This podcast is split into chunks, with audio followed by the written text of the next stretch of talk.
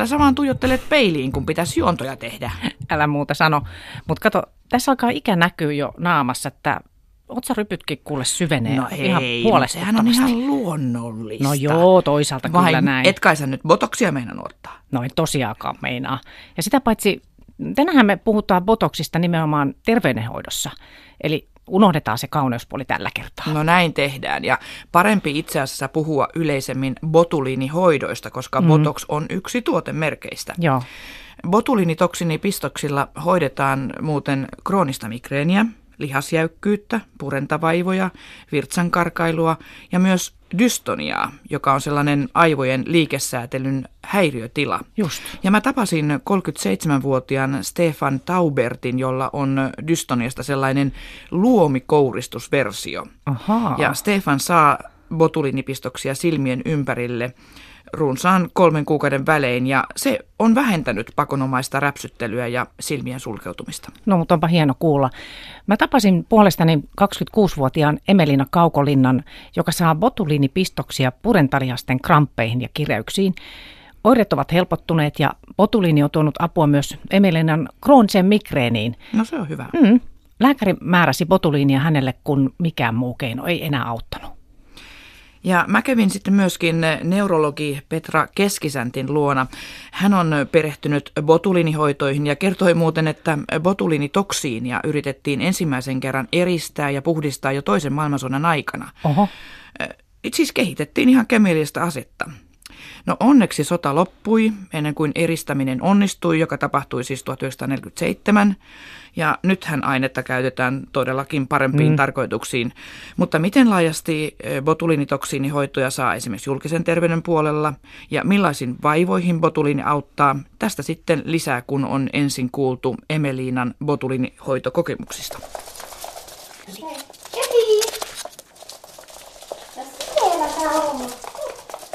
Hauska ääni kuuluu, kun ne juoksee. Tämmönen niinku tää riehukähinä. Näin ääntelee Fretti. Joo. No näätiä. Joo, se on siis semmonen niinku mä kesy, kesyhilleri. Judosia. Emelina Kaukolinna ollaan täällä sun kotona. Me puhutaan siitä, että, että sulla on pistetty tuota botoksia eli botuliinia Joo. monenlaisiin kipuihin ja muun muassa migreeniin, niin 70 vuotta. Joo, noin about seitsemän vuotta. Et mulla on Joo. pistetty alun perin niin kun taussissa aloitettiin pistää purentalihaksiin, että kun mulla oli tosi kipeät ja kireät noi purentalihakset, Joo. että, että tota, hammaslääkäri siellä sanoikin, että että vähän kuin kauniiden ja rohkeiden ritkellä oli kuulemma leuat, että ne oli ihan semmoiset semmoset tosi, tosi kireet ja oh. tällainen. Niin niihin aloitettiin ensin laittaa ja sitten siinä jossain kohtaa migreeniin. Miksi lääkäri määräsi sulle sitä sitten käytettäväksi? Mä luulen, että se oli alun perin siitä, että mulla niinku tuli tosi pahoja leukaoireita, että kun oli, oli niinku näitä kipuja, niin sitten kun mä purin tosi, tosi kovaa leukoja yhteen ja mulla laitettiin ensin niinku purentakisko kokeiltiin, mutta mä purin silti niin kovaa, että se oli aina jotenkin se kiskokin ihan veressä aamulla, kun heräsi, että et ne leuat oli tosi kireet ja ne sillä lailla kramppasi ja tällainen, niin, niin, niin sitten päädyttiin kokeilemaan sitä botuliinia ja sitten mulla laitettiin välillä tosi tiheästikin sitä, että jopa kuuden viikon välein. Mutta tota, ja siis se auttoi kyllä sitten, että se loppui se semmoinen leukojen kiristyminen ja semmoinen kramppailu.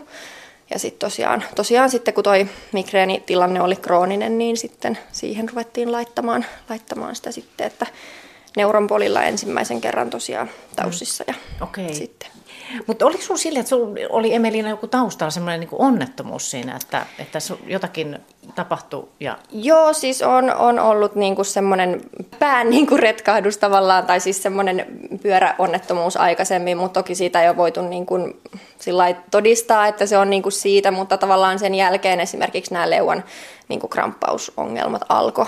Niin tota, tosiaan kun on niinku niskoissa semmoista hermokipua ja sitten tosiaan tätä migreeniä, niin se, voihan se olla, että se on sieltä, mutta, mutta tuota, ei voi tietää Niin, sit, mut- niin. No, mut, äh, niin mitä kaikkea oli ennen kuin sä aloit saada lääkäriltä sitten tätä, just tätä botoksia, niin mitä kaikkea kokeiltiin sitä ennen? Mm. Noin särkyihin. totta kai kokeiltiin kaikkia estolääkkeitä ja, ja muita tämmöisiä, mitä niin kuin varmaan ensisijaisesti siihen aikaa oli, mutta sitten kun ne kaikki oli vähän sillä että ei niistä oikein vastetta tullut ja kyllähän tästä potoksista olen itse saanut sillä apua, että et en mä niinku oireeton ole, mutta migreeneihin se kyllä niinku selkeästi vaikuttaa myöskin sen lisäksi, että, että noihin purentalihaksiin.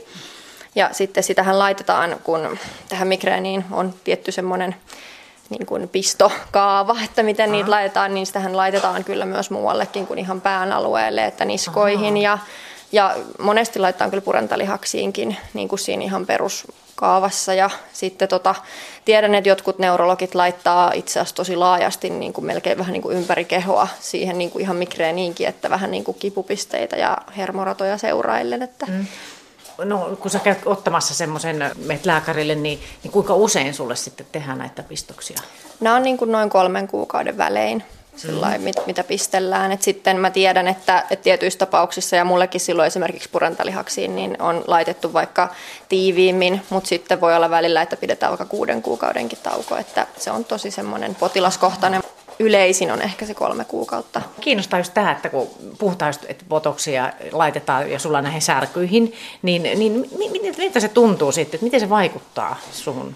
Eihän se pistäminen tietenkään ikinä mitenkään kauhean Näin. ihanaa ole, mutta ja siis yleensä laitetaan niin kuin tosi paljon mullakin niitä pistoksia, että, ja sitten mulla laitetaan myöskin yleensä potokseen kanssa sellaista niin kuin hermopuudutetta noihin tiettyihin, tiettyihin hermokohtiin, niin tota, ne puudutteet kyllä mun mielestä on vielä hirveämmän tuntuisia kuin potoksit, mutta tota, siis se potoksi nyt on semmoista, kyllä se nyt kestää, et ei siinä, mutta niitä pistoksiahan on siis kymmeniä, että että toki, toki se on aina vähän semmoinen, kyllä mun neurologi aina sanoo, että, että sano jos pitää pitää tauko, mutta mä oon aina, että nee, kun, Sen kun vaan kerralla kärsimykset niin, kaikki Niin, että kyllä se, kyllä se sitten, tietysti kun on kipuihminen, niin on sillä tottunutkin, että, mm. että ei se nyt niin pienestä hätkähdä, mutta ei se nyt eikä mitään mukavaa ole. No ei varmaan.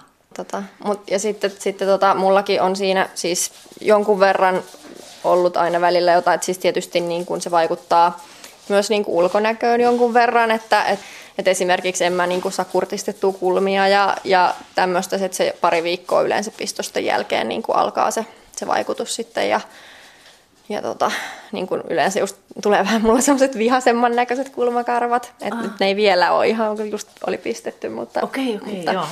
Ja sitten tota, kyllä mun kerran yksi lääkäri, joka ei tiennyt tästä mun pistoksista, niin se on just sanoa, että kun sä oot jotenkin tavallista ilmeettömämpi, että onko kaikki hyvin ja tällä. Ja mä oon sanonut, että joo, että mulla on niin kuin vaan pistetty noi potoksit, että kun mä oon mm-hmm. yleensä tosi ilmeikäs ja semmoinen, että niin kuin, mikä itse tavallaan vähän harmittaa, että, että tuntee, että ne kasvot niin. ei liiku. Ja, ja sitten mulla on mitä niin kuin on tavallaan muita tämmöistä tullut, että kerran joskus aikanaan, kun laitettiin niin kuin tosi tosi paljon mulla tonne leukoihin, niin mulla oli muutama viikko, ettei oikein suu auennut. Se meni jotenkin semmoiseen kohtaan, että vaikutti sitten. joo siihen, että sitten mä sain suuta niin kuin sen verran auki, että sinne joku herne mahtui tai jotain. Mutta tota, ja sitten toinen, mikä on, että mulla on joskus tullut vähän semmoisia jotain nielemisongelmia pikkusen, tai semmoista, semmoista vähän, että kun tullut tänne alueelle, mm. niin pistoksia tänne kaulan mm. läheisyyteen ja muualle, mutta ei mitään semmoista niin superpahaa. Yleensähän tuossa on aika vähän mitään sivuvaikutuksia ja siis sellaisia. Siinä mielessä, mm. joo. Oliko sinulla, kun sä aloit käyttää, tai siis kun lääkäri ajatteli, että kokeillaan nyt tätä botoksia tuohon sun särkyjuttuihin, niin oliko sinulla mitään, mitä sä arvelit niin kuin, että, tai epäilit, että uskaltaakohan tätä, kun tämähän on kuitenkin niin kuin hermomyrkkyä, että siinä mielessä se niin kuin voi... No kyllähän mä siis joo, sillä mä niin kuin, tota, itse just tiesin botoksin enemmän, tai siis botulinitoksiinin hermomyrkkynä, mm-hmm. siis sillä mm. kun on kaiken näköisistä asioista ollut kiinnostunut aikaisemmin kemiasta ja muusta, niin kyllä se tietysti vähän jännäs ja sitten mä mietin, että just, että millaista se on. Ja sitten silloin, kun mun laitettiin niitä noihin purentalihaksiin, niin, niin, niin se oli itse asiassa silloin, kun tausis laitettiin niitä, niin se oli todella kivuliasta se, että tämä niin kun otsan ja näiden niin kun alueelle laitettavat ei ole ollut niin pahoja, että täältä oikein leuoista etittiin semmoiset hirveät kipupisteet ja niihin laitettiin, niin mä olin ihan, että oli aivan kauheata. Että se oli, se oli semmoinen, mutta sitten toisaalta kun se auttoi, niin kyllä sen sitten aina kesti, mm. mutta, mutta tota, ja sitten riippuu kyllä mun mielestä laittajastakin, että kuka laittaa, että, että kuinka hyvin se menee tai kuinka kivuliasta niin. se on. Ja yleisestikin se tilanne, että kun kyllähän sitä nyt yleensä, en mä nyt usko, että kukaan sitä nautiskelee, että kun pistellään, että mullakin sitten on ollut joku, joku 60 pistostakin joskus kerralla, tai okay. mä en muista onko ollut ylikin, mutta joku 70 varmaan ihan maksimi. Mutta tota, tietysti, että miten se lääkärikin luo sen tilanteen, mm. että kuinka semmoinen rauhallinen mm, tilanne Täytyy olla se kokenut on. ammattitaitoinen. Mm. No miten sitten, kun sä kerrot ihmisille, että sä käytät tämmöisiin migreeni sun muihin särkyihin botuliinia, minkälaisia kommentteja tulee?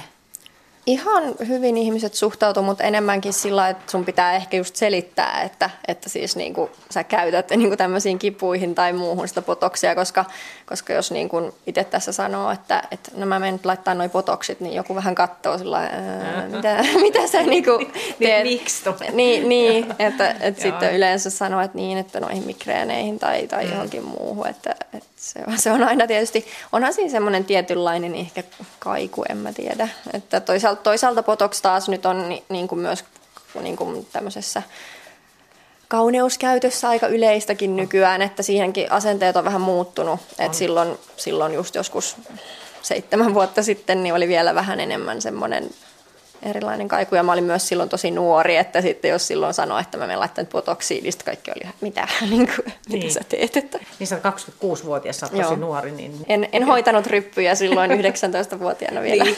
Nyt on hyppäs pöydälle. Joo niin, hyppäs. Koot sä hyppää mun syliin? Tuli tänne. Jepu, tule. Onko niitä, onko niitä yhteensä neljä vai? Joo. Nyt niillä on tämmöinen pallo, pallo, ne voi silläkin leikkiä. Joo, ja siis ne on, ne on kyllä semmoinen, niin kuin, että, että jos on huono päivä ja sitten kun ne vaan tuolta aamulla ottaa tänne juoksemaan, niin sitten tota, kyllä siitä tulee heti semmoinen, että ai että, se on hyvä fiilis. tosiaan, niin sulla on nämä fretit, sä kasvatat näitä tosiaan tota, niin Emeliina Kaukodina näitä frettejä, niin nämä varmaan helpottaa ehkä sun oloaskin, mutta mitä Kyllä. muuta kaikkea sulla on tämmöisiin näihin särkyihin kuin, kuin tätä potoksia? Siis mä itse teen niin akupunktioa, että opiskelen sitä ja Toki nyt on aina semmoiset elämänhallinta-asiat esimerkiksi, että, että olisi nyt suht säännöllinen niin kuin unirytmi ja ruokarytmi ja siis kaikki tämmöisiä, kun mullahan siis oikeastaan ei ole semmoista kipulääkettä löytynyt esimerkiksi näihin kipuihin, Aha. että mikä sopisi. Että mulla on niinku kyllä kipukynnystä nostava lääkitys, mutta, mutta tota, ei ole semmoista, että se on enemmän nämä kaikki muut, muut keinot sitten. Niin.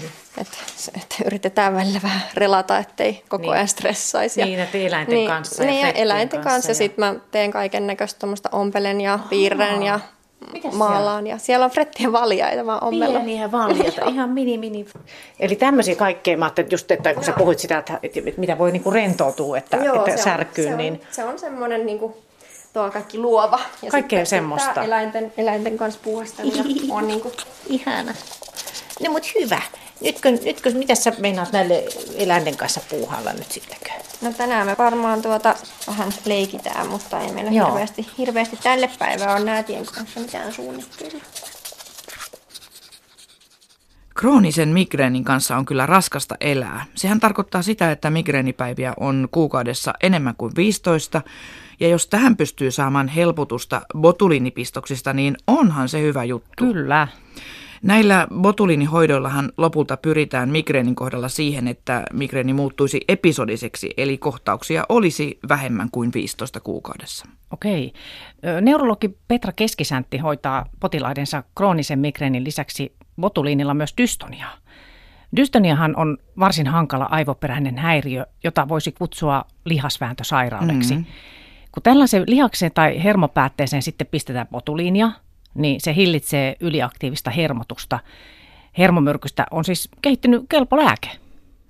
No niin, täällä ollaan kokoushuoneessa tällä hetkellä. Pääsit Petra Keskisäntti hetkeksi aikaa tuolta työpöydän äärestä kertomaan meille botuliinihoidoista. Olet neurologi. Mihin kaikkeen tällä hetkellä botuliinihoitoja ja niitä pistoksia annetaan? Minkälaisiin vaivoihin? No, botulinitoksiinilla on virallinen käyttöaihe dystoniat, erityyppiset dystoniat, muun muassa blefarospasmi eli luomikouristus, hemifagiaalispasmi eli kasvolihasten kouristus ja sitten kerikaalinen dystonia. Sitten on käyttöindikaatio myöskin liikahikoilu mm-hmm. lapsilla – esimerkiksi CP-vammaisilla, niin spastisiteetti ja myöskin aikuisilla aivohalvauksen jälkeinen tai aivovamman jälkeinen spastisiteetti. kroonisen migreenin hoitoon on myöskin virallinen käyttöindikaatio ja yliaktiivisen rakon hoitoon käytetään myös botulinitoksiinia. Mikä näitä vaivoja yhdistää, jos ajatellaan, että puhutaan liikahikoilusta ja toisaalta migreenistä? No näitä vaivoja oikeastaan kaikkia yhdistää yliaktiivinen hermotus. Et se on se, mihin se botuliinitoksiini, sillä pyritään vaikuttamaan, että se joko sinne kohdelihakseen tai sitten haluttuihin hermopäätteisiin vaikuttaa sillä tavalla, että se hillitsee sitä yliaktiivista hermotusta. Aivan. Eli sitten jos puhutaan tästä luomikouristuksesta, niin siinähän ne silmien ympärillä olevat lihakset pistävät silmiä räpsyttelemään pakonomaisesti. Niin, juuri näin. Ja, ja sitten sit... kun botulinia laitetaan, niin sitten se helpottaa se. Joo, kyllä. Aivan. Mitä kaiken kaikkiaan neurologina ajattelet siitä, että, että aikoinaan tämä botuliini hoito löydettiin vähän niin kuin vahingossa tämän kauninohoidon yhteydessä. Että, eli, eli otettiin kasvoihin ryppyjä poistamaan ja sitten yhtäkkiä huomattiinkin, että kas kummaa tämä auttaa migreeniinkin. No alun perin oikeastaan se ihan se botuliinitoksiinin käyttö näiden sairauksien hoidossa on lähtenyt kyllä liikkeelle jo 80-luvulla karsastuksen hoidosta ja tämän luomikouristuksen hoidosta. Ja kun sitten pistettiin tähän luomikouristukseen botulintoksiinia, niin huomattiin, että rypyt sitten silisivät. Ja äh, kyllä sitten migreenihoidossa sitten, jossa myöskin se tavallaan se periaate, miksi botulintoksiinia annetaan, ei ole se, että se lamaa niitä lihaksia, niin se tuli vähän sillä tavalla puolivahingossa ehkä sitten juuri esille siinä vaiheessa, kun pistettiin sitten botulintoksiinia esteettisistä tarkoituksissa otsan alueelle ja huomattiin sitten näillä potilailla, että heillä sitten migreeni väheni. Tämä on kuitenkin tullut siis tällaisista kokemuksista. Kuinka paljon tutkimustietoa tähän botulinihoitoon liittyy? Kyllä sitä on tutkittu tosi paljon ja pitkään. Että, että kyllä äh, sieltä ihan 40-luvulta asti on jo sitten päästy eristämään ja puhdistamaan sitä botulintoksiinia ja vähitellen sitä on sitten enenevässä määrin ruvettu käyttämään sitten just, just näissä edellä mainituissa käyttöaiheissa. Ja kyllä sitten on paljon tutkimuksia ihan senkin takia, että kun joku ö, hoitomuoto tai lääke saa virallisen käyttöaiheen, eli käyttöindikaation, niin siinä täytyy olla hyvin vahva tutkimusnäyttö siinä taustalla, sekä siitä tehosta että sitten sen hoidon turvallisuudesta. Mm, niin, juuri turvallisuuteen liittyen, niin onhan se kauhean tehokas myrkky, niin näin maalikkona mietityttää, että voisiko siitä olla jotain vaaraa sitten potilaille ja millaista vaaraa? No kyllä botulintoksiini on varmaan yksi, yksi ihan vahvimpia hermomyrkkyjä, mitä maailmassa on. Ja kyllä siihen voi kuollakin, jos sitä, sitä väärin, väärin käyttää. Et, et, sillä tavalla se on hyvin potentti mm, aine, mutta kyllä tietysti näissä hoidoissa, missä sitä käytetään, niin siinä on hyvin tarkat niin kriteerit, että mihin pistetään ja kuinka paljon pistetään. Ja se vaikutus on kuitenkin paikallinen. Mm-hmm. Et sitten on eri asia, että, että jos on esimerkiksi botulismi niin kuin ruokamyrkytyksen myötä, joka tulee mahasuoliston kautta, niin, niin silloinhan se tietysti leviää koko elimistöön ja aiheuttaa sitten semmoisen erittäin hengenvaarallisen tilanteen. Mutta sitten tosiaan näihin hoitoihin verrattuna niin tästä hoidosta, siitä pistoskohdasta se ei lähde mihinkään verenkiertoon. Ei, se, se jää se vaikutus aika lailla siihen paikallisesti. Minkälainen kokemus itselläsi on neurologina? Minkälaisiin vaivoihin olet tätä botuliinihoitoa antanut? Mä käytän botuliinihoitoa kroonisen migreenin hoidossa, aivohalvauksen jälkeisessä spastisiteetissä ja dystonian hoidossa. Kuinka hyvin tämä tehoaa? Onko se kaikille sama? Eli tota, on, ollaanko me yhtä herkkiä tällaiselle botuliinille? Vai voiko olla niin, että joku ei saa sitä apua kun toinen taas saa? Se riippuu vähän indikaatiosta, että mm, dystoniassa ja spastisiteetissä, niin kyllä se vaste kaikille tulee. Kroonisen migreenin suhteen tilanne on vähän erilainen, että siitä ei välttämättä kaikki hyödy, mutta sanoisin, että suurin osa kuitenkin hyötyy. No miten usein tämmöisiä botulinipistoksia sitten pitäisi ottaa? Kuinka kauan aikaa se aine auttaa? No se aine vaikuttaa sillä tavalla, että se vaikutus tulee maksimissaan e-, esiin vähitellen parin viikon aikana. Sitten se on tehokkaimmillaan siinä kahden kuukauden kohdalla ja sitten se vähitellen alkaa se vaikutus hiipua ja poistuu sitten kokonaisuudessaan siinä noin kolmen kuukauden kohdalla. Eli semmoinen 12 viikon välein on semmoinen aika optimi hoitoväli. Miten paljon sitten näitä botuliinihoitoja on mahdollisuus saada julkisella puolella? Se riippuu aika paljon siitä hoitoindikaatiosta. Dystonian suhteen enimmäkseen hoidot annetaan julkisella puolella. Jonkun verran ihmiset kyllä käy sitten myös yksityispuolella. Aivohalvauksen jälkeisen spastisiteetin hoidon saatavuus on aika rajallista. Sitä annetaan enimmäkseen julkisella sektorilla. Migreenihoito taas on ainakin tällä hetkellä vielä toistaiseksi enimmäkseen keskittynyt yksityispuolelle. Että sen saatavuus julkisella sektorilla on ollut varsin rajallista. Onko se sitten niin kallista, jos ajatellaan niin kun julkisen puolen menoja? Että... Mä en usko, että se on välttämättä kyllä ihan niin kuin se hoidon kalleus, se kynnyskysymys siinä, vaan se on enempi ehkä sitten resurssikysymys, että kroonista migreeniä sairastavia potilaita on hyvin paljon. Se on hyvin alidiagnosoitu sairaus, että jos sitä oikeasti diagnostisoitaisiin ja löydettäisiin kaikki kroonista migreeniä sairastavat potilaat, niin niin kyllä ne resurssit tulee hyvin nopeasti vastaan sitten julkisella sektorilla. Riittääkö niin kun riittävästi tämmöisiä ammattitaitoisia pistäjiä, eli voiko kuka vaan pistää tätä botuliinia hoitotarkoituksessa? No ei, ei varmastikaan ole riittävästi myöskään pistäjiä, että ei kaikki neurologit pistä botuliinitoksiinia. Se on tietysti enemmän sitten ihan koulutuskysymys, että sitten vaan täytyy kouluttaa enemmän pistäjiä. Ja välttämättä sen pistäjän ei tarvitse olla lääkäri, että myös koulutettu sairaanhoitaja voi pistää kroonisessa migreenissä. Hmm. No jos ajatellaan näitä kustannuksia, jos nyt minulla olisi migreeni ja haluaisin tulla hakemaan apua, en saa sitä julkiselta puolelta, mutta saisin sitä täältä yksityiseltä, niin kuinka kallista se sitten olisi ihmisille se hoito, jos niitä kolmen kuukauden välein pitäisi laittaa sitä potuliinia? Botulinitoksiinin hinta peruskorvauksen jälkeen on vähän päälle 260 euroa. Per pistos? Per pistos. No aikamoista summista sitten puhutaan. Niin, se tietysti kerryttää sitten myös tätä niin sanottua kelakattoa, joka sitten kun tulee täyteen, niin sitten se hinta, se oma vastuu on 2,5 euroa. Et on se tietysti kallis, mutta sitten jos ajatellaan kuitenkin kroonisen migreenin kustannuksia, niin ne on myös aika isot. Jos lasketaan lääkekustannukset, estolääkkeet, kohtauslääkkeet, menetetty työkyky, niin siitä tulee aika paljon kustannuksia, jos mietitään, että yksi työstä poissaolopäivä maksaa työnantajalle keskimäärin 350 euroa. Mm, näinkin päin. Voidaan aina laskea näitä, kyllä. Näin päin se ehdottomasti kannattaa laskea, että, että pitäisi paljon enemmän kiinnittää huomiota siihen, että mitkä on kroonisen migreenin ö, kustannukset. Jos sairastaa kroonista migreeniä ja hakee sitten tällä botuliinihoidolla siihen helpotusta, niin pystyykö jättämään muut lääkkeet pois ja tulee työkykyiseksi ainoastaan tämän pistoksen avulla? Se on aika tapauskohtaista, että, että osa pärjää pelkästään botuliinitoksiinihoidolla ja ö, osa sitten jatkaa siinä rinnalla estolääkkeitä.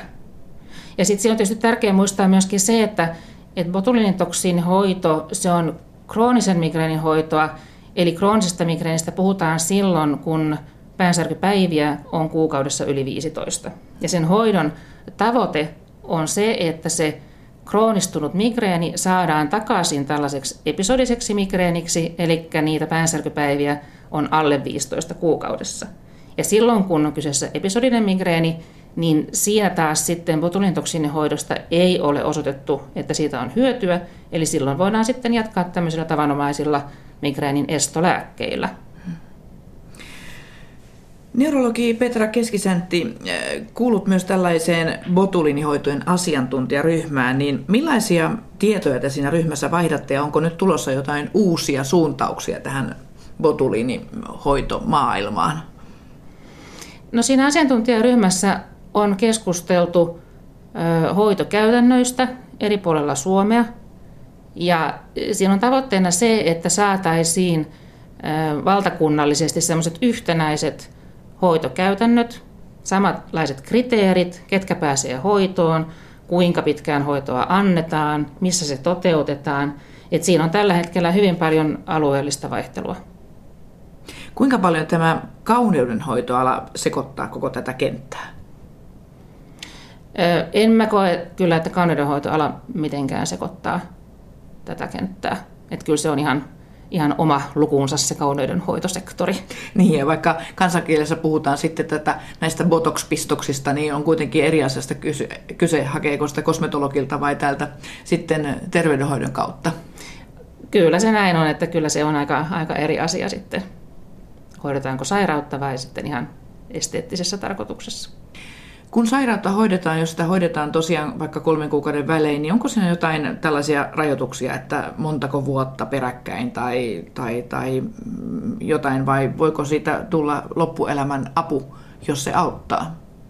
Kroonisessa migreenissä tosiaan on se hoidon tavoite se, että se hoito tekisi itsensä ikään kuin tarpeettomaksi, eli saataisiin hoidetuksi se krooninen migreeni, jonka tavallaan se patofysiologia on ihan erilainen kuin sitten taas episodisen migreenin, niin silloinhan sitä ei tarvita niin kuin loppuelämää, mutta käytäntö on osoittanut kyllä sen, että, että hyvin herkästi se migreeni sitten jälleen kroonistuu. Eli sitten voi olla, että täytyy välillä taas palata siihen botulintoksiinihoitoon, että se on aina tosiaan sitten niin kuin tapauskohtainen. Et eri asia on sitten dystoniat, jotka on on sitten sellaisia sairauksia, joissa se hoito on yleensä sitten niin kuin elinikäinen. Jos puhutaan vielä tuosta dystoniasta, niin kun sitäkin on niin monta eri lajia, niin vaikuttaako se samalla tavalla kaikkiin dystonian lajeihin? Kyllä se periaatteessa vaikuttaa samalla tavalla. Et siinä on, se on siinä mielessä tietysti huomattavasti hankalampaa tämä dystonian hoito, koska siinä täytyy hyvin tarkkaan tietää, mihin lihaksiin sitä sitten pistää, jotta saadaan haluttu vaikutus. Kuinka, jos ajattelet omaa uraasi neurologina, niin kuinka vaikeaa tämä on ollut opetella tämä tällainen pistosten antaminen niin, että ne oikeasti osuu kohdalleen, kun ajattelet, että ihmisessä on aika monta hermopäätekohtaa? Kyllä se dystonian ja spastisiteetin botulintoksiinihoito on oikeastaan semmoista jatkuvaa opettelemista. Että siinä ei ole mitään sellaista keittokirjamäisesti, että voisi katsoa kirjasta, että tämä lihas pistä siihen näin ja näin paljon, silloin, kun on tämä ja tämän tyyppinen dystonia. Että kyllä se vaatii aika paljon semmoista kliinistä kokemusta ja harjoittelua ja jatkuvaa niin kuin uudelleen, uuden oppimista. Krooninen migreeni on sitten taas vähän eri asia siinä mielessä, että siinä on semmoinen hyvin selkeä pistosprotokolla, on tietyt pistoskohdat, johon sitä botulintoksiinia pistetään, että et siinä ei ole sinänsä siinä niin kuin pistämisessä mitään erityistä vaikeutta. Voiko näitä botuliinitoksinihoitoja sekoittaa sitten joku muu lääkitys, mitä ihminen käyttää samanaikaisesti? No ei käytännössä kyllä. Mitä kaiken kaikkiaan sanoisit tästä botuliinitoksinihoitomuodosta? Onko se yllättänyt sinut noin neurologina, että siitä on apua kuitenkin aika monille ihmisille?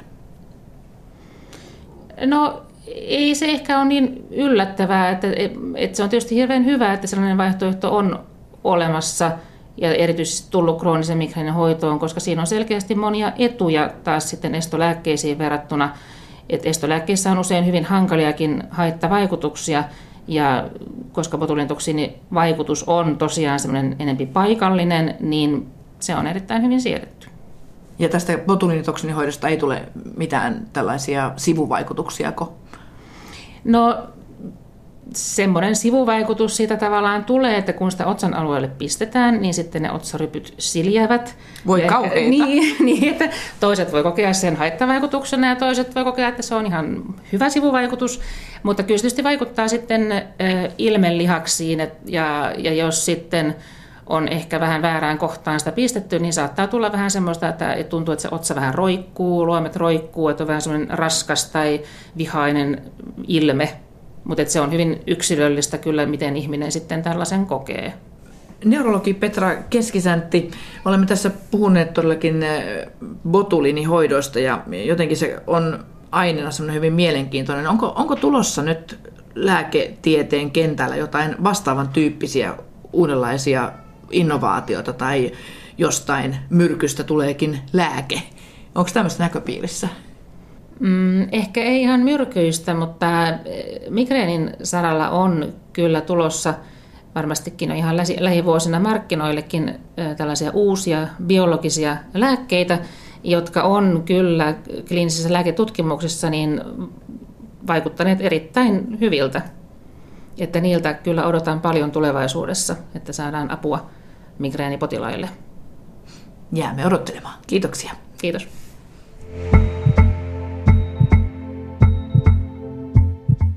On se hienoa, että lääkkeet kehittyy ja lääkettä kehitellään koko ajan.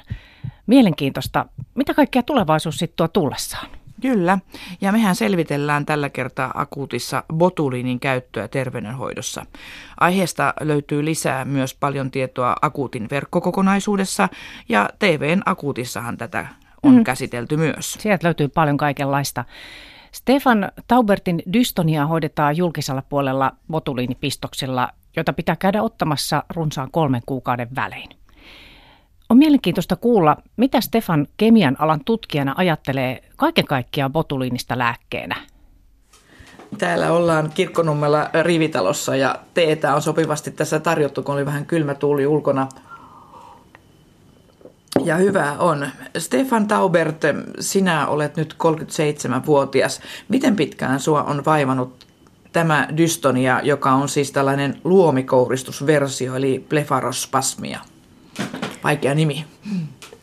Niin, noin viitisen vuotta on siitä, kun oireet rupesivat olla sellaisia, että ne hankaloitti selkeästi arjen elämää. Että se oli aika sellaista valo, valoherkkää oireilua, eli varsinkin loisteputkivalot ja kirkkaat valot ja tällaiset sai silmät räpsimään todella kovaa ja sitten räpsimiset muuttui semmoisiksi, että silmät meni myös kiinni, mutta tuonne siinä oli myös näitä silmien pyörimistä, mitkä oli siinä mukana, mikä tuntui aika hurjan ja silmät meni ikään kuin ylöspäin myös, että sillä tavalla ei, ei nähnyt ja samalla sulkeutui.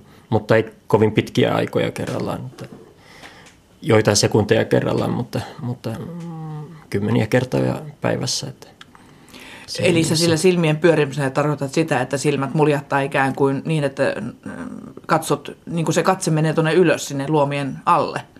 Joo, näin se monasti, monasti meni. No Kyllä. jos tämmöinen tapahtuu esimerkiksi keskellä liikennettä, niin silloinhan se on aika varreista ilmeisesti.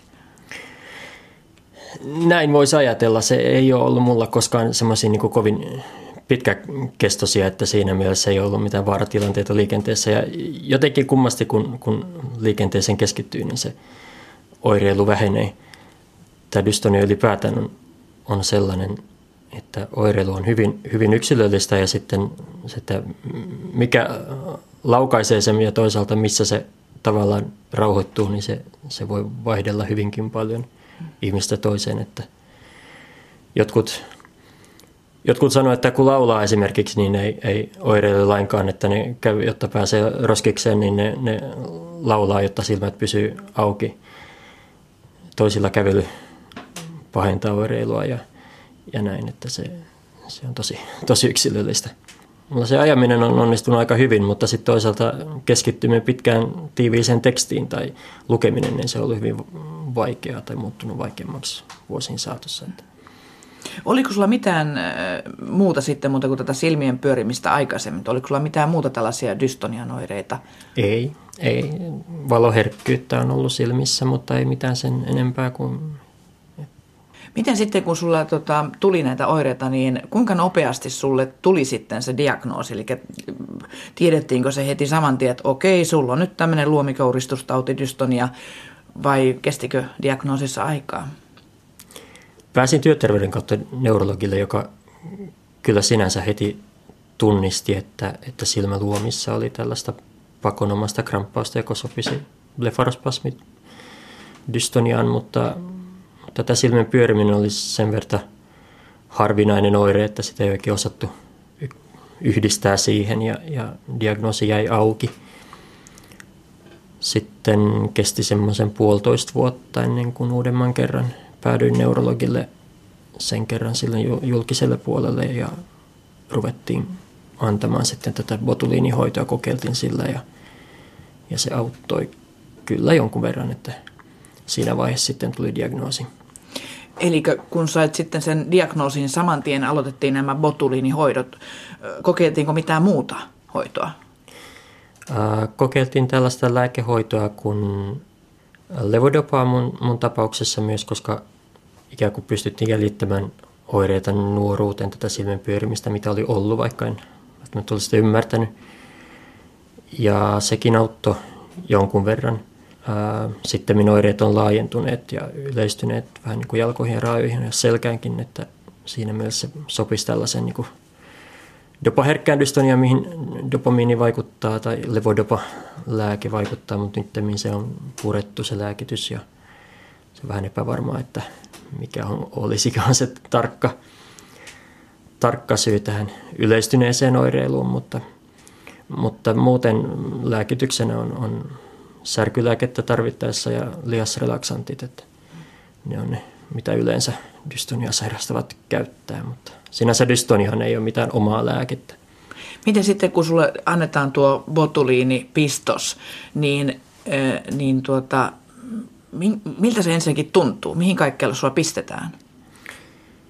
Mua pistetään silmien ympärille alaluomeen ja yläluomeen. Ja nyt viime aikoina myös no, kaulan platysmalihakseen, pintalihas kaulassa. Se nipistää, ehkä vähän pahempi kuin hyttysen purema.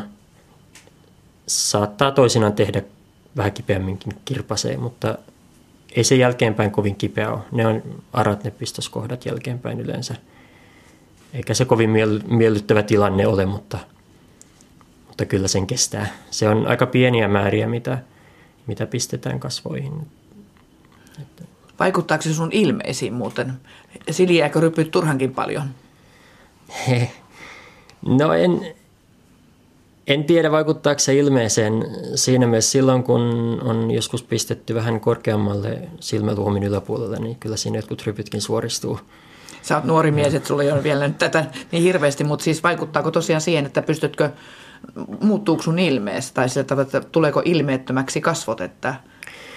No sinänsä ehkä ei kovinkaan paljon, koska, koska mulla ei pistetä kasvoihin muualle kuin silmien ympärille – Mm, niillä, joilla pistetään esimerkiksi suupielin tai, tai leukaan tai, tai suun ympäristöön, niin siinä saattaa kyllä vähän niin kuin jäykistää sitä ilmettäkin.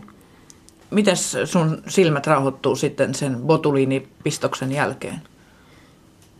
No siinä menee noin viikko vajaa viikko, niin se vaikutus selkeästi huomaa, että se, se kiinnipuristuminen vähenee ja silmät pysyy paljon paremmin auki sivuoireena välillä voi, voi olla niin kuin huomata, että on vähän vaikea puristaa niitä kiinni, jos on tullut vähän liikaa.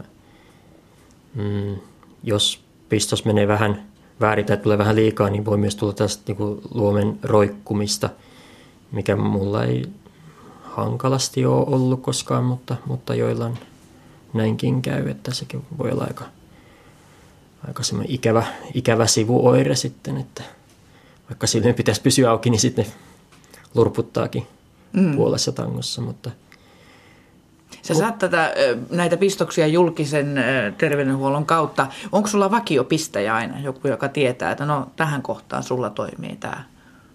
Mun onnekseni on ollut sama pistäjä aina. Monella näin ei ole, mutta mulla on ollut, että hän tietää, tietää aiemmasta kerrasta, mihin on pistetty ja se on toiminut aika hyvin kyllä. No miten pitkään sitten ö, tämä vaikutus kestää? Koska pitää hakea seuraava botuliinihoito ja pistokset? Se on vähän vaihdellut. Mulla pistää noin kolmen vai neljän kuukauden välein. Yleensä se vaikutus rupeaa hiipumaan siinä kahden, kahden puolen kuukauden välein tai jälkeen, mutta, mutta ei, ei voi pistää liian tiuhaan, koska siinä on se riski, että tai otaksutaan, että siinä voi syntyä vasta-aineita. Tämä on vähän tällainen ei verifioitu otaksunta, mutta, mutta näin, näin neurologit ajattelee. Se on ehkä se konsensus tällä hetkellä, vaikkakin siitä ollaan vähän luopumassa siitä ehdottomuudesta, että se on se vähintään kolme kuukautta, että kyllä nyt joillain pistetään nykyään tiheämminkin.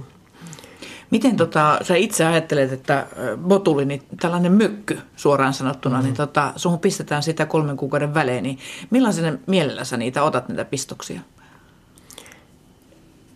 Se on kyllä ihan, tai luotan siihen, että se on, se on täysin turvallinen. Se pysyy, sitä pistetään paikallisesti siihen kohtaan, mihin sitä tarvitaan ja, ja se vaikuttaa siinä ja sitten se poistuu pikkuhiljaa hiljaa kehossa. Sehän ei kerry, kerry mihinkään se maksaa tai, tai näin, vaan, vaan, vaan se poistuu kehosta sitten, kun se on tehnyt, tehnyt tehtävänsä. tehtävänsä tavallaan tai, tai niin kauan kuin se vaikuttaa. Mutta. Sähän itse olet tutkija ja kemisti, niin tota, mitä ajattelet tällaisesta ylipäätään, että löydetty tämmöinen botuliini auttamaan dystoniassa esimerkiksi?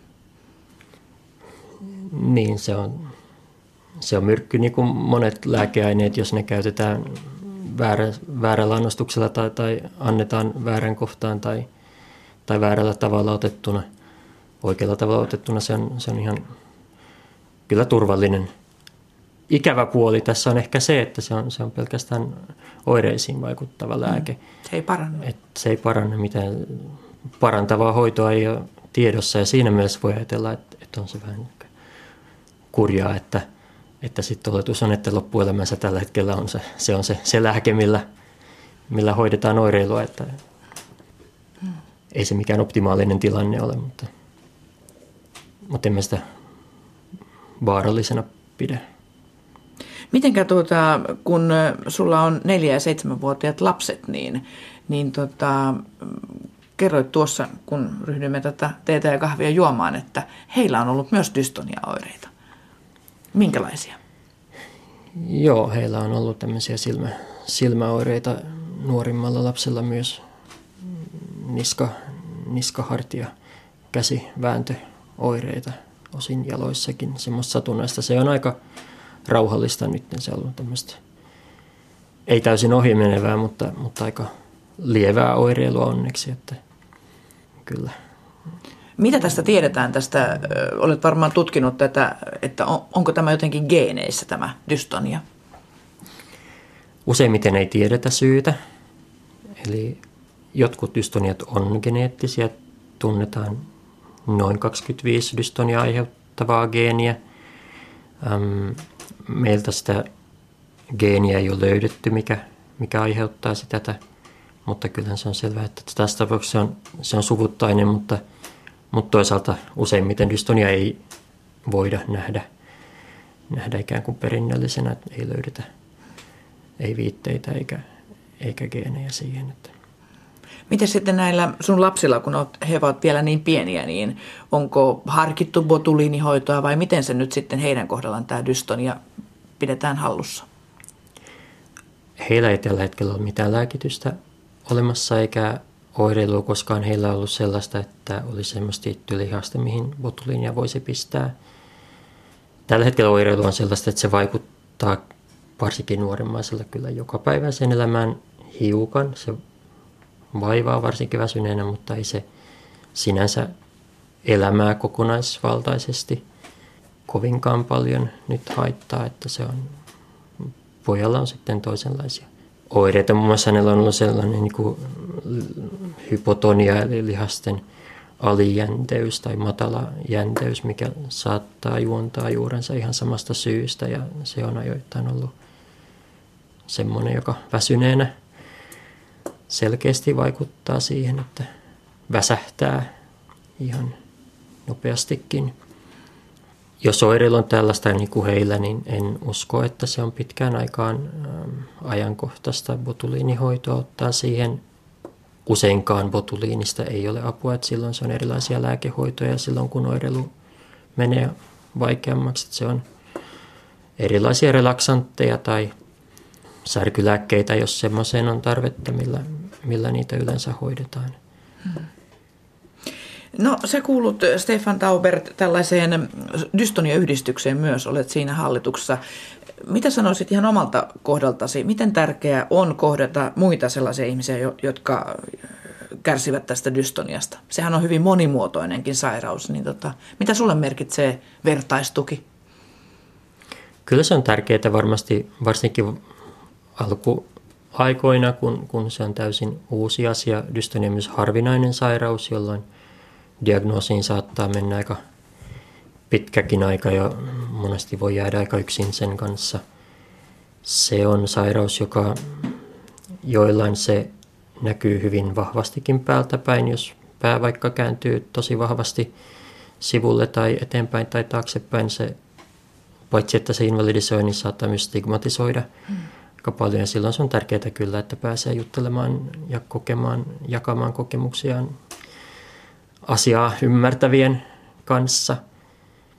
Tai ehkä tärkein vaikuttaminen tai vaikuttamisasia olisi se, että lääkärit olisivat tietoisia tästä tämän sairauden olemassaolosta, että osaisivat tunnistaa ajoissa. Se on tärkeä asia, että tunnistetaan ja saadaan apua, niin kuin sun kohdalla sitten kävi kuitenkin, että sait dystonia tunnistettiin ja sait apua tästä potuliinihoidosta. Stefan Taubert, tässä kun juttelen sun kanssa tämän keittiön pöydän ääressä, niin tota, mä nyt seuraan näitä sun silmiä, niin selvästikin tuo vasemmanpuoleinen silmä tuppaa menemään jo vähän kiinnipäin ja oikea pysyy paremmin auki. Eli siinä on selvä ero, niin tota, miten pitkään sulla nyt on siitä viimeisimmästä pistoksesta ja koska ajattelet mennä sitten hakemaan seuraavan kerran apua? Nyt siitä on kohta kaksi kuukautta ja seuraava pistos on joulukuun puolessa välissä, että tässä on puolisentoista kuukautta. Se tulee hiipumaan tästä se vaikutus pikkuhiljaa ja se menee hankalammaksi, mutta sen, sen tietää, että saa taas sen helpotuksen. Kyllä se vaikuttaa tietysti arkipäivään ja askareisiin, mutta kun ikään kuin tietää se osaa varautua ja varo, varoa tätä hankalia, hankalia valoja ja näin, niin, niin jonkun verran pystyy siihen oireluun vaikuttamaan sillä tavalla, tai varomaan itsekin. Että. Mm. Kunnes saa sitten sen pistoksen ja helpotuksen taas hetkeksi vähän tehokkaammin. Näin. Se on tällaista jojoilua tämä elämä siinä mielessä.